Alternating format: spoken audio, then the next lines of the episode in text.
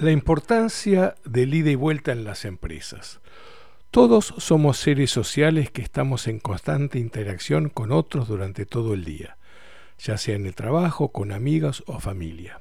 Siempre estamos interactuando. En las empresas la comunicación es fundamental. Por eso hoy vamos a hablarles de lo que vemos del feedback en las empresas y de cómo podemos mejorarlo. Pero ¿qué consideramos un feedback? Lo vemos como la retroalimentación en la comunicación donde cada uno de los interlocutores puede percibir el efecto que genera en el otro, tanto en lo verbal como en lo gestual, que también es una forma de comunicar. Como líderes o dueños, poder dar un feedback adecuado puede facilitar, fortalecer o promover puntos de mejora y transmitir lo necesario de un modo más asertivo. De lo general a lo particular.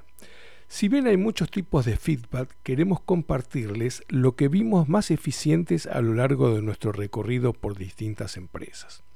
Para esta parte les pedimos que evoquen la última vez que tuvieron una charla con alguien de su trabajo o precisaron hacer alguna devolución de, una tarea.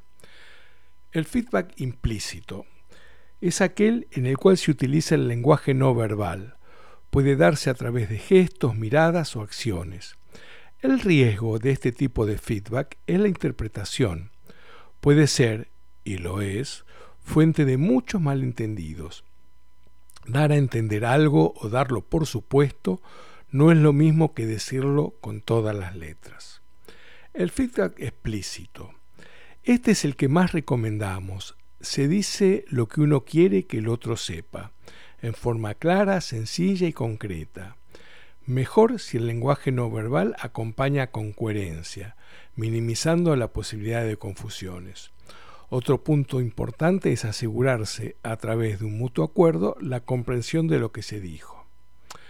Ya tenemos la descripción de los dos feedbacks más comunes, aunque tenemos que admitir que no siempre se ve con tanta claridad o se tiene un solo estilo. La elección de uno u otro también depende de las características del contexto y la situación específica. Ahora vamos con lo que se quiere lograr con esta charla o con esa charla.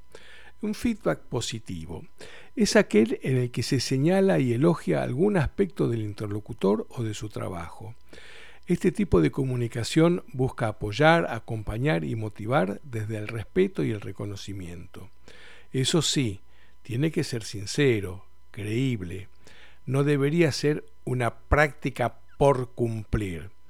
Si no es genuino, el efecto muchas veces es el inverso al que se quiere lograr.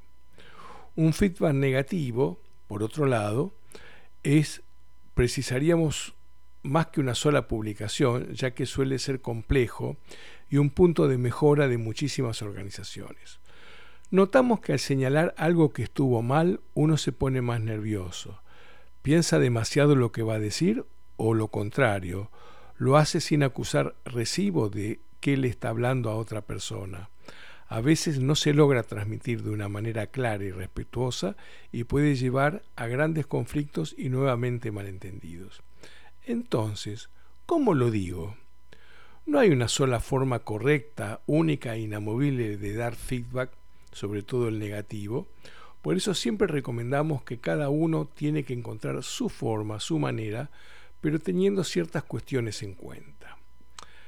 Siempre enfocarse a la tarea o a lo dicho en concreto, no utilizar generalizaciones ni críticas personales. Por ejemplo, decir nunca llegas temprano porque sos irresponsable.